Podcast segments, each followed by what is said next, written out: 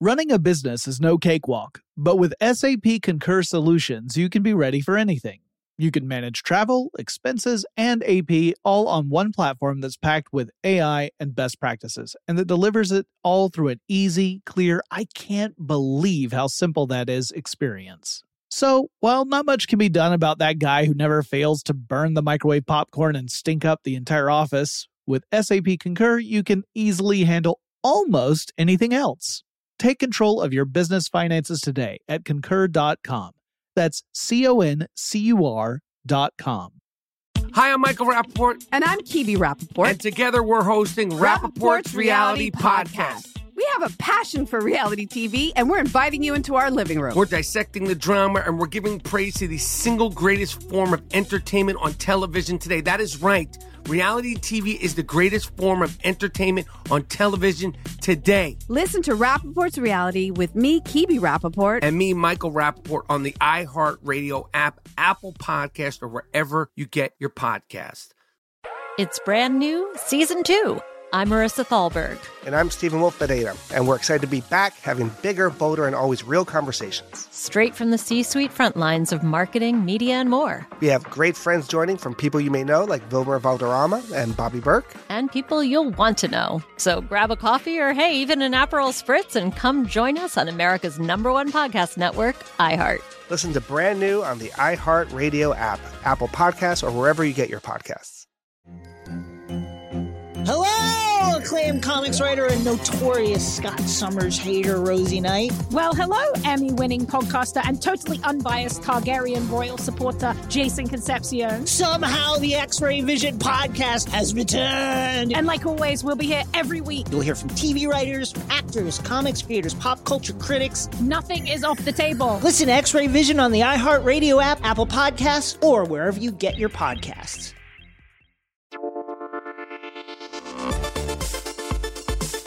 Welcome to Tech Stuff, a production of iHeartRadio's How Stuff Works.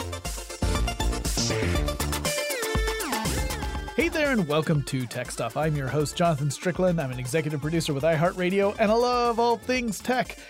And guys, I have been traveling all over the United States as part of another podcast I do called The Restless Ones. If you've not checked that out, you should definitely give it a listen. I talk to chief technology officers, chief information officers, chief data officers, these really super smart folks who are shaping the way technology affects business, which means in turn it affects us.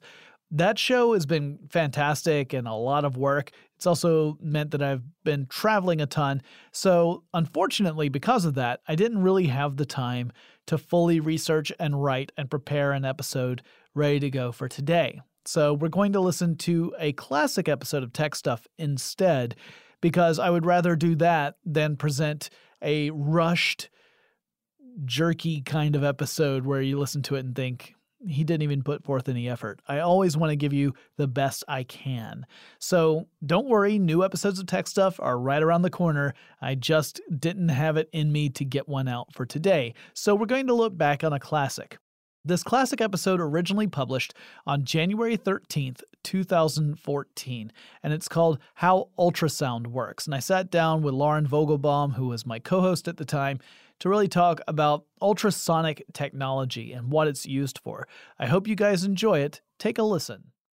As it turns out, humans have a certain range of sounds that a typical human can hear, keeping in mind that different people can hear different ranges. Uh, some may be able to hear a, a, larger range. Some people like me are starting to lose some of that range. And, and some people are better at lower or higher ranges, sure. Um, the, the, the average is about 20 to 20,000 hertz yep. at the low and high end. Right. So, uh, beyond 20,000 hertz, like usually significantly beyond 20,000 hertz at those higher frequencies, we call that ultrasonic. Oh well, uh, you don't quite get into ultrasonic um, right away. No, I mean, I mean, no. you know, you, have still got a good audible range. I mean, like beluga whales, for example, can hear up to some like 120,000 hertz, right. but that is still not ultrasonic. Well, the true ultrasonic that we're looking at for at least the the the uh, technology we'll be talking about today is in the one to 1.5 million hertz or megahertz range.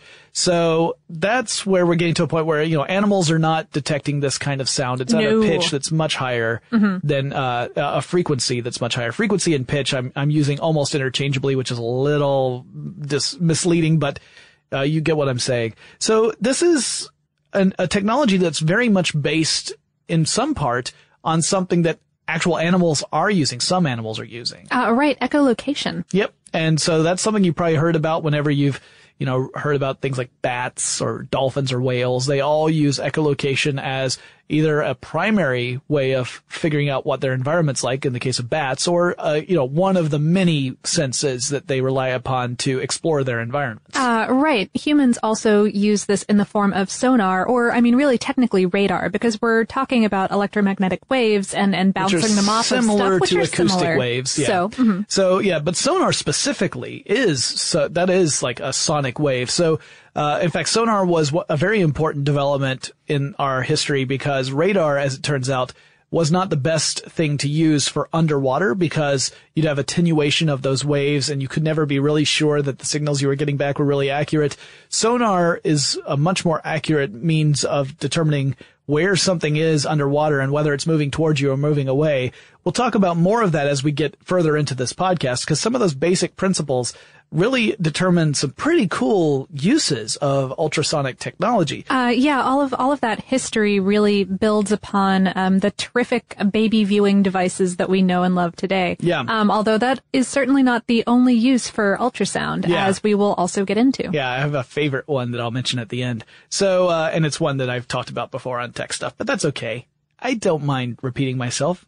All of you listeners out there who've been around for a while, you know this. So I, I appreciate that you, you humor me. I'm, I'm glad that you know this about yourself, Jonathan. Well, you know, it's, you reach a certain age, you, you come to some truths. So first, before I even dive into the history of ultrasonic technology, I have to give a shout out to Dr. Jim Tsung. Uh, he has a presentation online called The History of Ultrasound and Technological Advances that gave me a lot of insight into the uh, the the discoveries that led to ultrasonic technology, and that's where I, I drew a lot of this information. So big And ups to him. Really, really good, clear uh, yes. info in there. Yes, very, very simple kind of presentation. I did, you know, augment that with extra research, but it was Sure. a great starting Yes. point.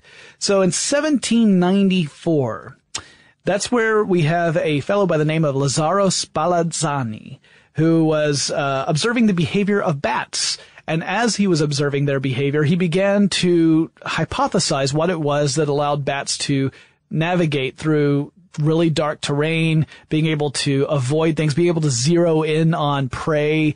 And as he thought about it, he came up with this hypothesis that perhaps they were making these very high pitched noises that were not necessarily within the range of human hearing. You might be able to hear a few squeaks now and then, but that's about it.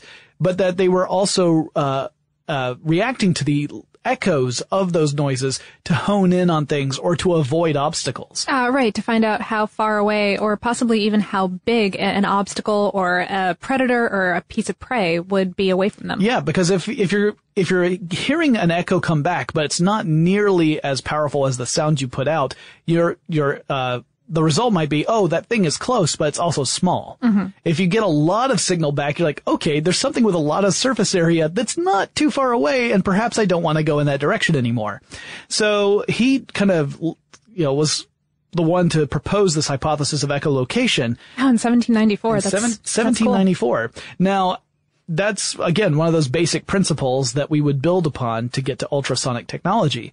Uh, in 1826, you have Jean Daniel Colladon, who was performing a series of experiments using a bell, like a church bell. It was Okay. actually a church bell that he put underwater. He had a uh, another little lever that had a striker on the end of it to strike the bell. Okay. So if you, I like to imagine it as one of those, you remember in the cartoons, the boxing glove that's on the like accordion type thing Uh-huh. that stretches out? That's essentially what I imagine this to be. I'm sure that's exactly what it was. Uh, not according to the, the illustration I saw, but those things are never accurate. So anyway, there's this bell that's underneath the water and he has a striker under the water as well. And then about 10 miles away, according to the illustration, there was a second person in a boat who had a tube that went down into the water and they would essentially put their ear to the tube to listen in. like an ear earpiece, an earphone. Yes, so that they could, you know, would amplify any sounds. They could maybe, you know, their and their job was to listen for the the tone of the bell. And so uh, he would Colladon strikes the bell. The person in the other uh, boat writes down exactly when they heard the the tone. And the idea here was actually for Colladon to show that the sound would travel at a different speed through water than it did through the air. This was just to demonstrate a hypothesis that sound traveled at different speeds through different media, something that we know to be true now. Uh, right, and and in fact, it travels uh, faster in water than it does the air. Yeah, so depending upon how tightly packed the uh, molecules are and whatever it is that you're looking at, sound can travel much more quickly through some media than others, and it's because it's a very it's a physical media. It's not right. electromagnetic. It's actual mm-hmm. physical molecules banging into each other. So if they're more tightly packed, they bang in, into each other much more quickly. Mm-hmm. So in that case, he was able to show that it indeed does travel at different speeds. Knowing that it travels at different speeds is also very important for the very basics of ultrasonic technology, which is why we're talking about in the first place. Right. So, 1826. Our next date is 1880. We're just just scorching through history. Slogging right along.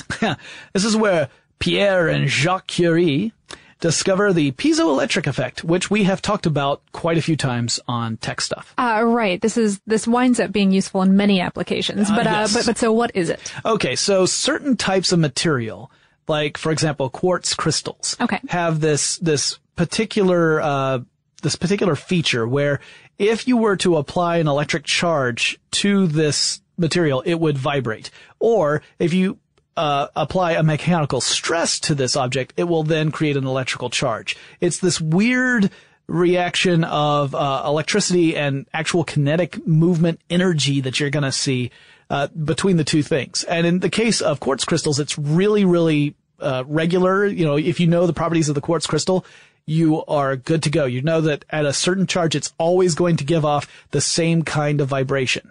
So that's why quartz crystals are used in a lot of watches. It's actually one, the thing that helps keep time. Oh, right, right. It creates the movement in quartz watches yep. because it is so regular or, or so, um, so predictable. Mm-hmm. Um, it also can, um, it, it's used to create a spark in the kind of gas lighters that are used for, for candles or cigarettes. And also, um, you know, it's being talked about for energy harvesting kind of materials that are, be, that are in research today. Right. And now in the case of ultrasonic technology, this is important because the quartz crystals are the things in most ultrasonic uh, transducers that are creating the vibrations that themselves are these high frequency sound waves. And with something as simple as electricity, or relatively simple, or you know, relatively technologically um, possible to put into an instrument, right? So, also they're very important for picking the signals back up, as it yes. turns out. We'll we'll talk more about that when we get into the actual how it works stuff. But all of this, uh, you know, again, plays into it. So 1915, you have Paul Langevin who invents the hydrophone, which again, very important. Uh, this, in this case, it's essentially a microphone that can go into the water, uh, and it relies on the piezoelectric effect in order to uh, pick up signals in the water. What it's doing is it's detecting changes in pressure, which are, you know, that's what, you know, the sound that's moving through the water is changing the actual pressure that the, this hydrophone detects. The pressure changes affect the quartz crystals inside the hydrophone, which then generates the electricity, which then goes to another device that again interprets. Lets you read it out and figure out. Yeah, mm-hmm. or even convert it back over into sound so that you can listen to what's going on underneath. Uh, he got the, the, um, inspiration to really work on this after something that happened in 1912, which was when uh, Leonardo DiCaprio sank to the bottom of the ocean and froze to death. Uh, or more historically speaking, is when the Titanic sank. I thought that's um, what I just said. Well, um, but, but yeah, yeah, the hydrophone was originally created in order to help detect icebergs and submarines yeah, and other World large, War, World large War One and World War Two. It was mm-hmm. really important. World War Two is also really when sonar came into play, but before sonar, it was really just listening for stuff that you think, uh, that should not be there and we need to get out of here. So 1937 or right thereabouts, a man named Karl Dussik who was a doctor with the University of Vienna, begins to work on using ultrasound as a means of diagnosing brain tumors. Now, at this time, ultrasonic technology was mostly being used in those those nautical water applications. Right, exactly. Mm-hmm. But he thought, you know, this could probably tell you more about what's going on inside a person. The human could- brain is filled with water. yeah, I, I could. I mean, essentially. Yeah, I can totally figure out what's going on. Maybe if there's a tumor or something, I can detect it. Now, his approach is very different from what is used today. What we use today is a, a reflective technique where you send a signal through a person. It reflects off of various, Stuff. yeah, various stuff. We'll go into more detail in the second half. Uh, and bounces back and then the, Is read out by uh, a, a receiver in the instrument. Right, exactly. And then a computer kind of puts all that data together to make it meaningful to you. He was actually thinking about setting up two different ultrasonic transducers, one on either side of your noggin, and zapping straight through the brain. So he had a receiver on both sides and a transceiver on both sides. So you're sending signals simultaneously. And, um, the idea was that he, he thought that the reflection would never be reliable enough for you to be able to have any sort of precise idea what's going on. Other people said that his particular techniques were, um, muddy. Like it was creating too much noise because you had these two different sources going at it. And so And kind some of it's- interfering signals. Right, and- right. Some of it's reflected back. Some of it keeps going through. And so uh, there are people who said that the information you would get back from this particular method uh, was, you know, not terribly reliable. Uh, Dussik, as it turns out, would go on to uh, be drafted into the Luftwaffe during World War II. Oh, wow. And actually would become a doctor treating head wounds uh, for German soldiers. Um, he would continue after the war to really be a proponent of ultrasonic technology being used in the medical field. However, he continued to say that he wanted the transmission effect was more important than the reflective effect. Uh, and ultimately, some researchers at MIT determined that the method that Dussik was using was creating all this noise I was talking about before, and that Right. it really wasn't reliable. So uh, history would end up switching gears, going a different direction, and still using ultrasonic technology, but in a different implementation than he did. Uh, yeah, and, and absolutely that uh, pioneering kind of going like, hey, human bodies are full of liquid. We can use this technology to look at them too. yeah, is and, pretty important. And it's sound. It's not like it's ionizing radiation. It's not something that's going to cause you some form of harm. It's it's a physical sound. There, there- are a couple of concerns that I've heard here and there Sure. um, about, about the ultrasonic waves interfering or, or creating small bubbles or, or various things like Right, that. Right, right. But it's not an ionizing radiation, Yes. which is the main difference between that and other imaging. Definitely material. better than X-rays. Yes. Uh, so 1948, that's when Dr. George Ludwig writes a paper describing the use of an ultrasonic device to diagnose gallstones. And in 1951, doctors Wild and Neal began publishing studies on ultrasonic characteristics of benign versus malignant breast tumors. Uh, not intended as a detection tool, actually, but rather as a diagnostic tool once a tumor had been found. So in other words, to determine whether or not this tumor in fact is benign or malignant. Right. So yeah, so this is after we've already established that there is a presence of a tumor. Mm-hmm. 1958, we got uh, Dr. Ian Donald, who I love his technical ter- uh, title, which was Professor of Midwifery at the University of Glasgow. Well, there you go. Yeah, he uh, pioneered OB/GYN ultrasound, which is what most of us think about when we think of ultrasound devices in medical fields. I think it's it's I, I think for the common layperson, that is the application in which we have seen and heard it used. yeah, and it's it's certainly one Heard, that oh no, that was kind of a pun. Sorry. didn't do it this time. So it's it's certainly the thing that we see all the time in movies and television, and you know, it's the stereo. It's that's the typical. I mean, also- couple is in the hospital. Yeah. This is the picture of the baby. It's also, I mean, I just recently saw one because my sister's having a Yeah, kid. a, a lot of people are born. yeah, um, it turns so- out, yeah, and it's a very popular way of, um, Of, of imaging before. Exactly. I mean, you know, especially, and we'll, we'll go into this a little bit more later, but you know, it's, it's really terrific for figuring out what's going on with a baby without doing any kind of harm to the mother or the baby. Right, right. You don't want anything that could potentially disrupt development or cause other complications. Right. Uh, so skipping way ahead, because obviously ultrasound by this time had been an established medical technology. It also was used in other uh, applications. We'll talk a little bit about that later.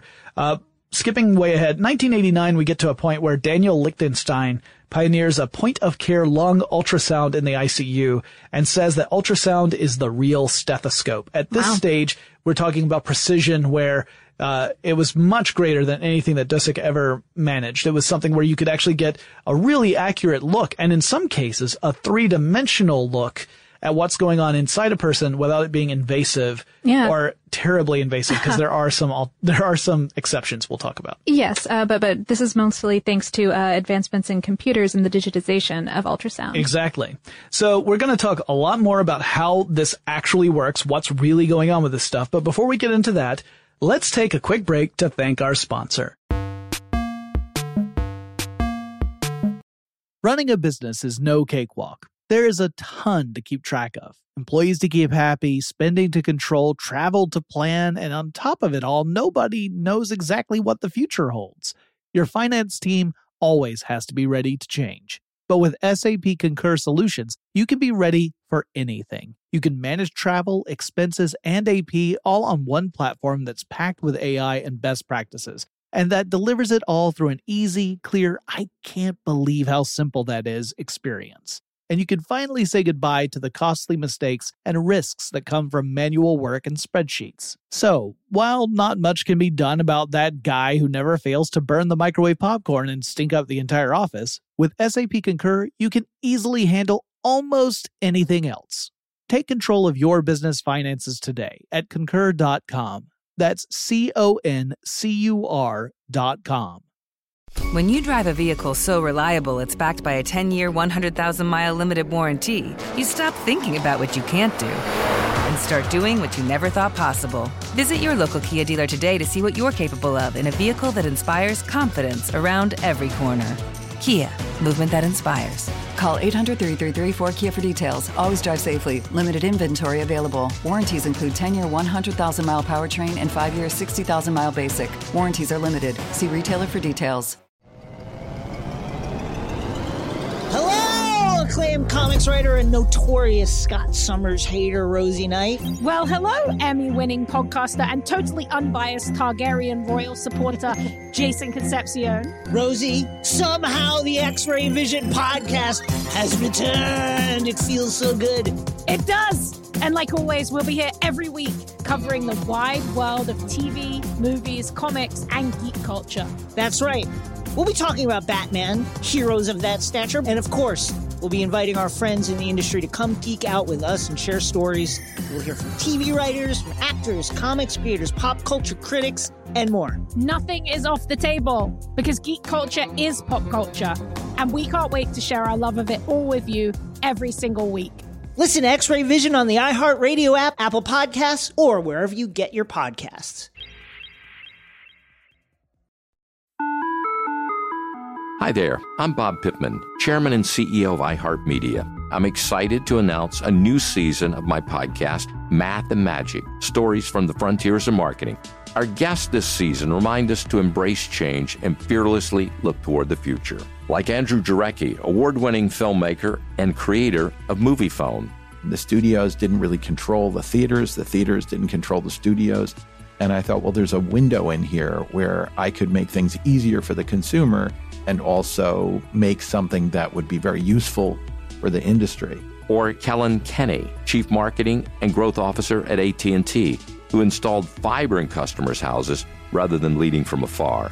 It is so crucial that you spend time with the customers. That is the best lesson.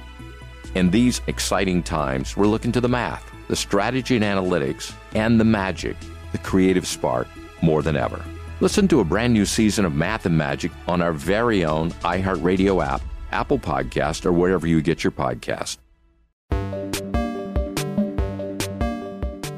All right, so we're back. Let's talk about how ultrasonic technology actually works. You have to be able to have something that creates an ultrasonic signal and it has to be able to pick up that ultrasonic signal and then it has to be able to interpret that signal. So these are, these are some important elements that again would only have been possible due to the work of the people we talked about in the first half. Right. So, uh, your basic, your basic approach here, this is before I get into any of the actual, here's the technical stuff that's going on, is you've got a device that sends the signal out, which then encounters the various tissue barriers in a person's body, uh, for ultrasonic medical imaging anyway. Mm-hmm. So, uh, As it encounters these barriers, some of those ultrasonic uh, waves are going to bounce back. Right. so the machine starts to collect the data of the material of the waves that bounce back, the intensity of those waves, and the length of time it took for them to go out and bounce back. Give the idea of things like the depth and the nature of the tissue itself. The uh, some of the waves will continue to penetrate into the patient's body and then bounce off other boundaries. So these boundaries are things like boundaries between liquids and soft tissue or soft tissue and hard tissue. So, uh, and organ and bones, that kind of thing. And as the uh, waves go and bounce back, we start to be able to look at that data and determine what kind of tissue it was going through because because we know that uh, that these sound waves travel at different speeds through different types of material. Tissue. Yeah, exactly. So by knowing, you know, if you know that sound travels at such and such a speed as it goes through bone, which then, we know. Yeah, we do know. I mean, I don't know it. Uh, I don't. I, mean, I don't no. have this figure. We don't personally know, but Yes. humankind knows. people smarter than you know. You have that thing where you just trust that people smarter than you are working on the problem. In this case, it's true. So Well, not so much working as much as have already completely figured it out. Yes, there, there, there are charts that you can look at. Yeah. Yes. So the the computer, which we'll talk about in a second, takes all this data in and is able to analyze it and determine which waves were the ones that passed through liquid, which ones were the ones that passed through soft tissue, which ones passed through hard tissue, and then adding all that information together is able to create a picture that is then displayed on a display. It, it sends that information to a display so that you get essentially a virtual representation of whatever it is that's there. And typically it's two dimensional. So we'll, we'll talk a bit about 3D, uh, uh, ultra it's a rel- relatively Sonic. new um, Yeah. development in the but field. it, it is certainly possible. But your traditional ultrasonic uh, images are two dimensional, so it's Mhm. kind of like a, a side view or top down view, depending upon the angle that's being used and what you are specifically trying to image. Right. So uh, it's a really cool approach. Now, the parts that are on an ultrasonic machine include the transducer probe. which we've talked a little bit about, Yep. This That- is the device that is sending and receiving the signals. Yep, that's got at least one quartz crystal in it. It may have multiple quartz crystals in it, and in fact, if it does have multiple quartz crystals, you can uh, time the different crystals to fire at different, you know.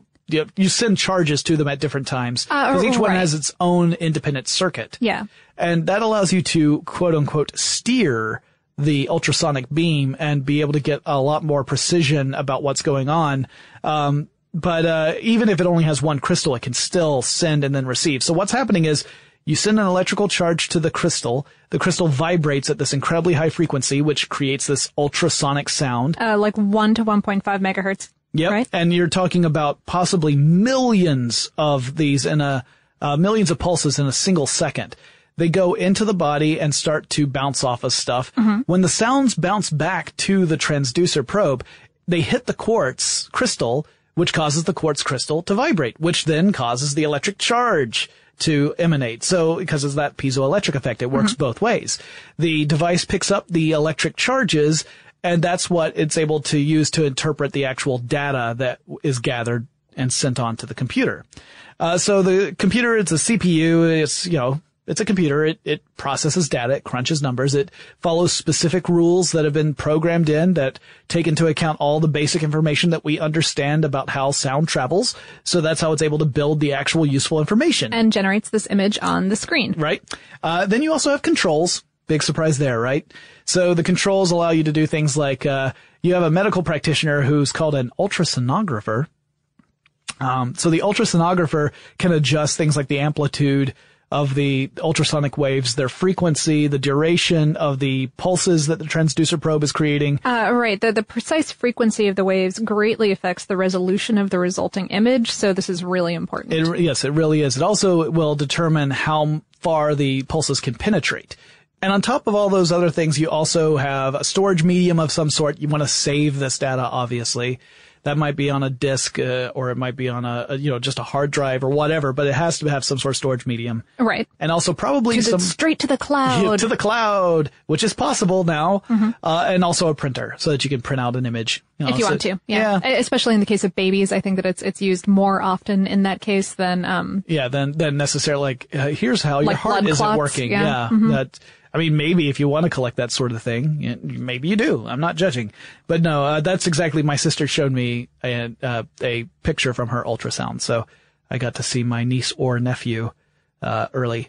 So that's kind of cool. Yeah. Um, and now, you know, the, that's, that's your basic parts of the ultrasonic device, keeping in mind that other, you know, more advanced ones may have other uh, elements to them, but that's, that's what is kind of the bare requirements for you to have an ultrasonic medical device. Right. So the only uh, other thing I need to mention is that those those transducer probes also tend to have some sort of a absorbent material that will allow it to absorb any uh, echoes that would come from the probe itself, because otherwise you would get false Ah, readings. Right. Right? So, because you don't want the crystal to just start vibrating as soon as something bounces off the interior of the probe and comes right back at the crystal. So that's what the absorbent material is for. It's designed so that it'll try and direct, there's actually an acoustic lens that directs the sound toward the patient's body.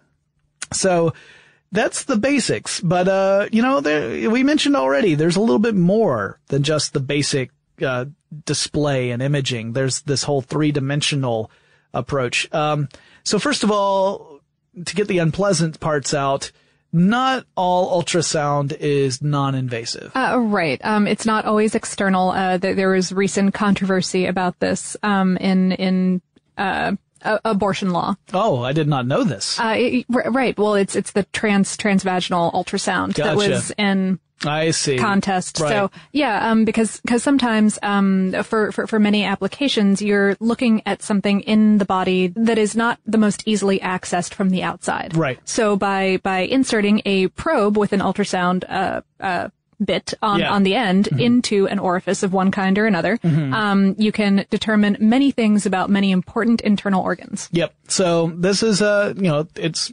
probably a little less uh, glamorous and comfortable than your typical ultrasound, but it's very important. Mhm. And it's still, uh, in the grand scheme of things, like, you know, it's hard to say it's non-invasive because you're talking about inserting something into an orifice, but Less invasive than the- say surgery. Yeah, exploratory surgery, way more invasive. Mhm. So it's, uh, you know, it's either way, there's some approaches now where you can actually create three dimensional images of stuff using ultrasound.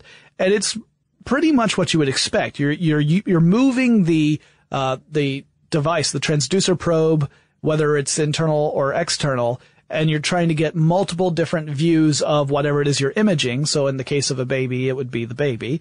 And uh, you might have to have the patient shift around or uh, in Mhm. order to, to, to get all the different multiple angles. angles, but Yeah, the computer takes in all that data and then creates a three-dimensional model of whatever it is it's, that it's encountered, and then you can look at that on the screen. So this can be used in all sorts of medical approaches. And uh, one of the things it relies upon is another uh, basic physical property that, or Of you know, sound the universe waves, of sound right? waves, yeah, Mhm. that we talked about before. Actually, it's of any real waves, the Doppler effect. Uh, right. The, and that's the thing that, that describes how waves change shape when they encounter moving objects. Yeah. So uh, whether you, whether the observer is moving or something is moving toward an observer, this affects the way sound uh, sounds to us. This is the way we perceive sound. It also affects the waves themselves. So let's say that uh, that Lauren is uh, is screaming at a uh, a, a single Constant- tone, constant constant pitch. pitch, perfect pitch, but she is just screaming,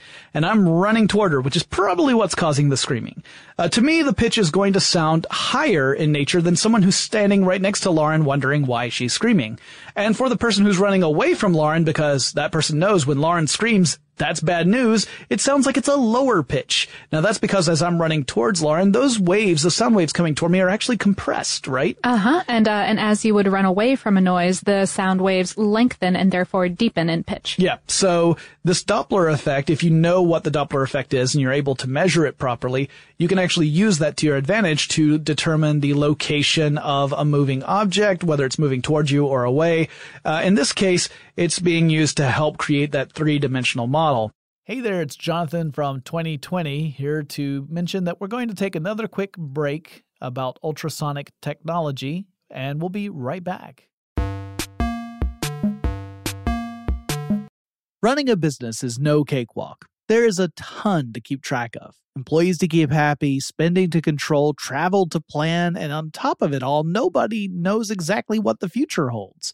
Your finance team always has to be ready to change. But with SAP Concur Solutions, you can be ready for anything. You can manage travel, expenses, and AP all on one platform that's packed with AI and best practices and that delivers it all through an easy, clear, I can't believe how simple that is experience. And you can finally say goodbye to the costly mistakes and risks that come from manual work and spreadsheets. So, while not much can be done about that guy who never fails to burn the microwave popcorn and stink up the entire office, with SAP Concur, you can easily handle almost anything else. Take control of your business finances today at concur.com. That's C O N C U R.com. acclaimed comics writer and notorious Scott Summers hater, Rosie Knight. Well, hello, Emmy winning podcaster and totally unbiased Targaryen royal supporter, Jason Concepcion. Rosie, somehow the X Ray Vision podcast has returned. It feels so good. It does. And like always, we'll be here every week covering the wide world of TV, movies, comics, and geek culture. That's right. We'll be talking about Batman, heroes of that stature, and of course, we'll be inviting our friends in the industry to come geek out with us and share stories.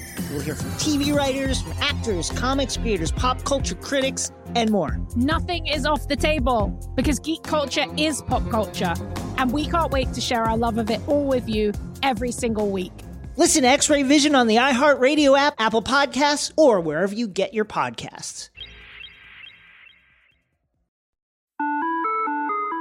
Hi there, I'm Bob Pittman, Chairman and CEO of iHeartMedia. I'm excited to announce a new season of my podcast, Math and Magic Stories from the Frontiers of Marketing.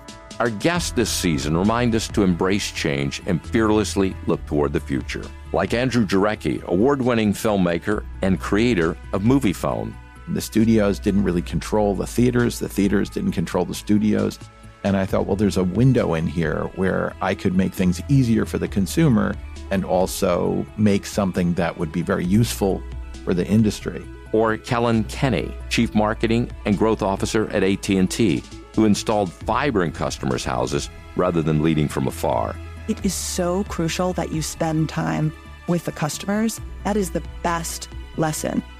In these exciting times, we're looking to the math, the strategy and analytics, and the magic, the creative spark, more than ever.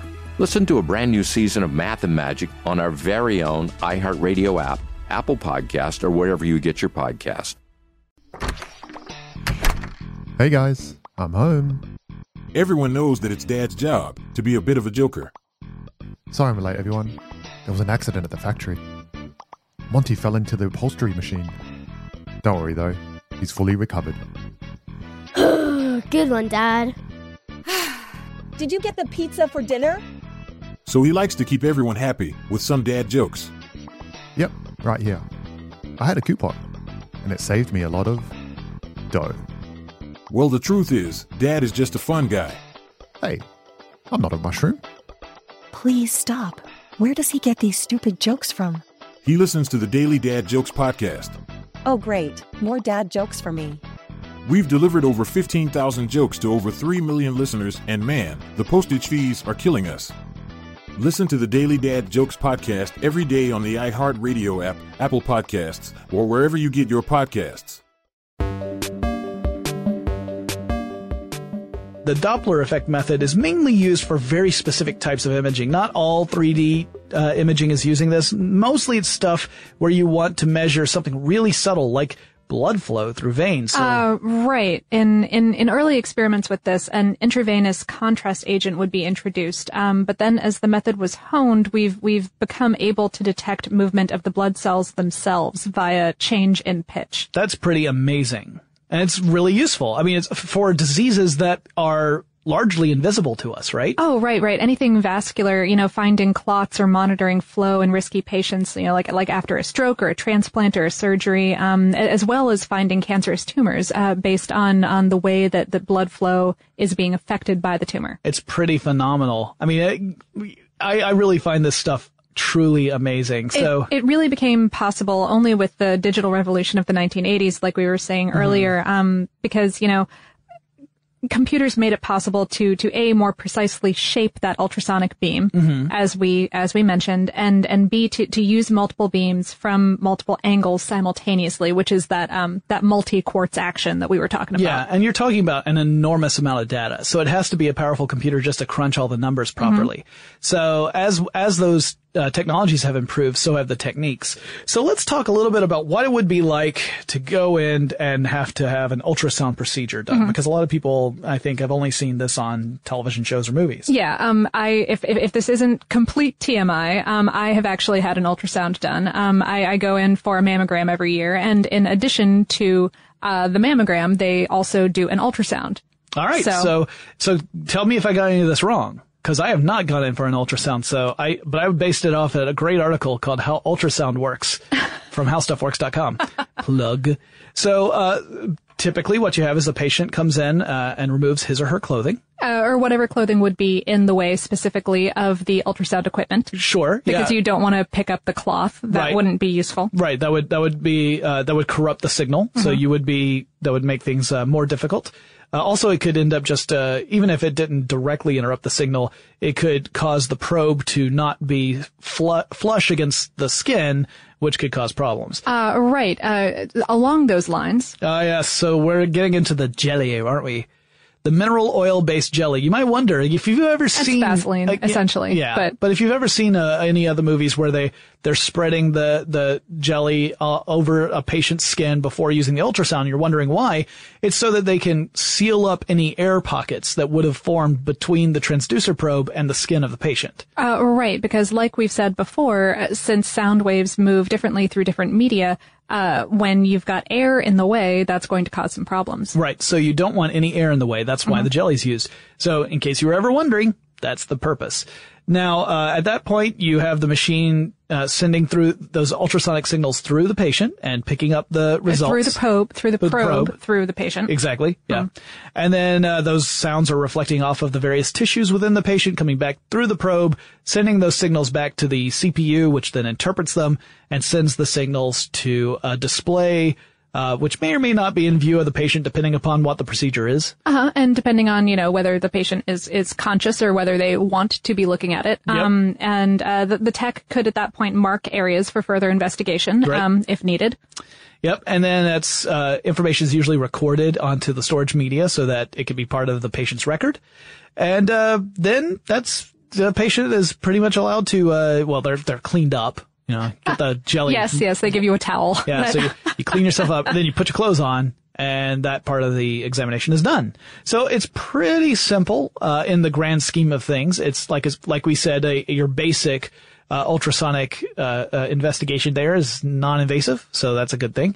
Um, now, beyond the diagnoses, they're actually looking at using ultrasonic technology to do some treatments. So it's not just a a tool that's used to check up on someone or uh, get another look at something that may or may not be a problem. In some cases, they're talking about using it to to treat medical conditions, often with nanotechnology. Although one of the coolest ones I read about recently is another diagnostic tool, not a medical treatment tool.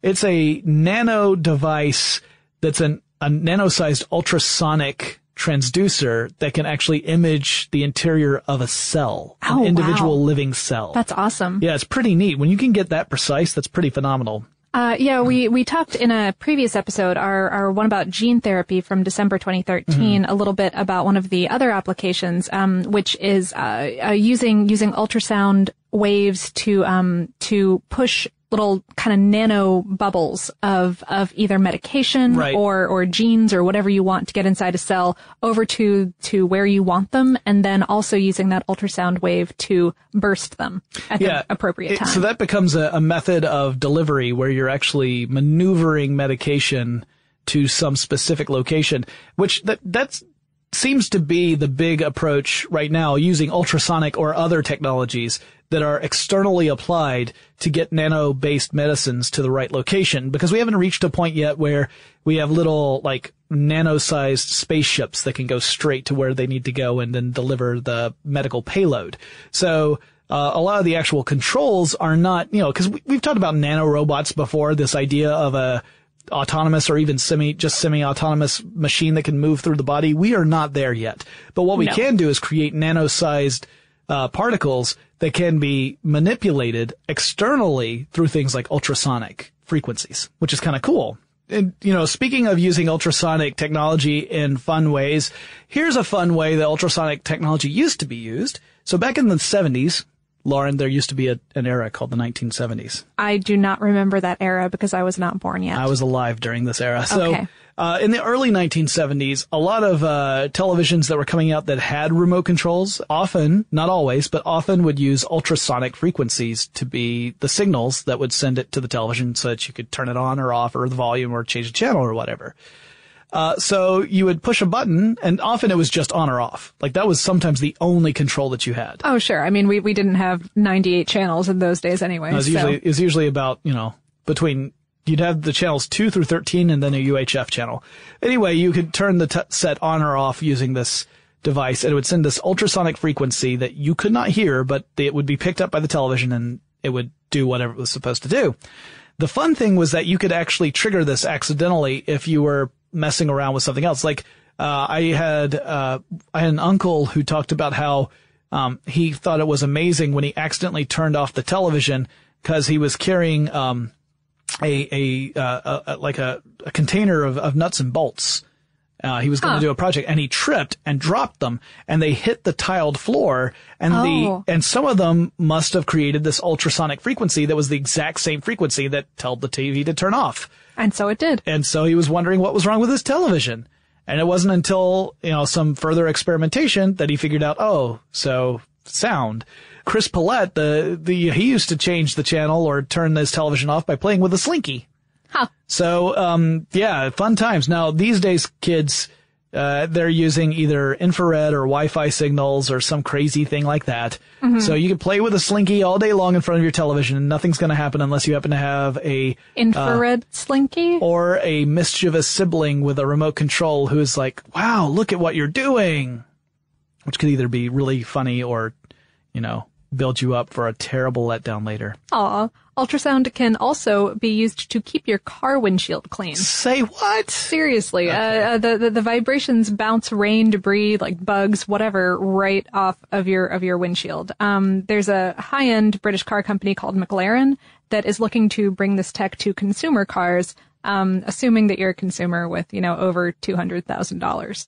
That wraps up this classic episode of Tech Stuff about how ultrasound works. Uh, it's a fascinating technology, something that uh, the more I looked into it, the more I was surprised. This idea of using actual frequencies of sound in order to learn more about stuff like what's going on inside us, for example, uh, beyond all the other applications. So it's a phenomenal use of technology and physics, something that I, I truly find fascinating. I hope you guys enjoyed this retrospective look back at a, a historic tech stuff episode.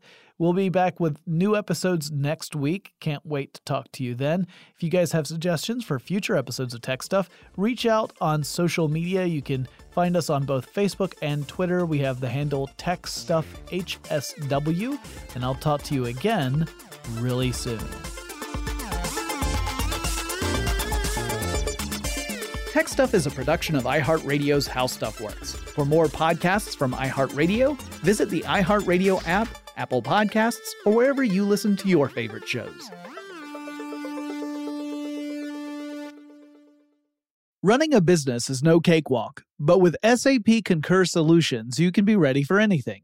You can manage travel, expenses, and AP all on one platform that's packed with AI and best practices, and that delivers it all through an easy, clear, I can't believe how simple that is experience. So, while not much can be done about that guy who never fails to burn the microwave popcorn and stink up the entire office, with SAP Concur, you can easily handle almost anything else. Take control of your business finances today at concur.com. That's C O N C U R dot com. Hi, I'm Michael Rapaport. And I'm Kebe Rapaport. And together we're hosting Rapaport's Reality Podcast. We have a passion for reality TV, and we're inviting you into our living room. We're dissecting the drama and we're giving praise to the single greatest form of entertainment on television today. That is right. Reality TV is the greatest form of entertainment on television today. Listen to Rapaport's Reality with me, Kebe Rapaport. And me, Michael Rapaport, on the iHeartRadio app, Apple Podcast, or wherever you get your podcast. It's brand new, season two. I'm Marissa Thalberg. And I'm Stephen Wolfe Pereira, and we're excited to be back having bigger, bolder, and always real conversations. Straight from the C suite front lines of marketing, media, and more. We have great friends joining from people you may know, like Wilmer Valderrama and Bobby Berk. And people you'll want to know. So grab a coffee or, hey, even an Aperol Spritz and come join us on America's number one podcast network, iHeart. Listen to brand new on the iHeart Radio app, Apple Podcasts, or wherever you get your podcasts. Hello, acclaimed comics writer and notorious Scott Summers hater, Rosie Knight. Well, hello, Emmy winning podcaster and totally unbiased Targaryen royal supporter, Jason Concepcion. Somehow the X Ray Vision podcast has returned. And like always, we'll be here every week. You'll hear from TV writers, actors, comics creators, pop culture critics. Nothing is off the table. Listen to X Ray Vision on the iHeartRadio app, Apple Podcasts, or wherever you get your podcasts.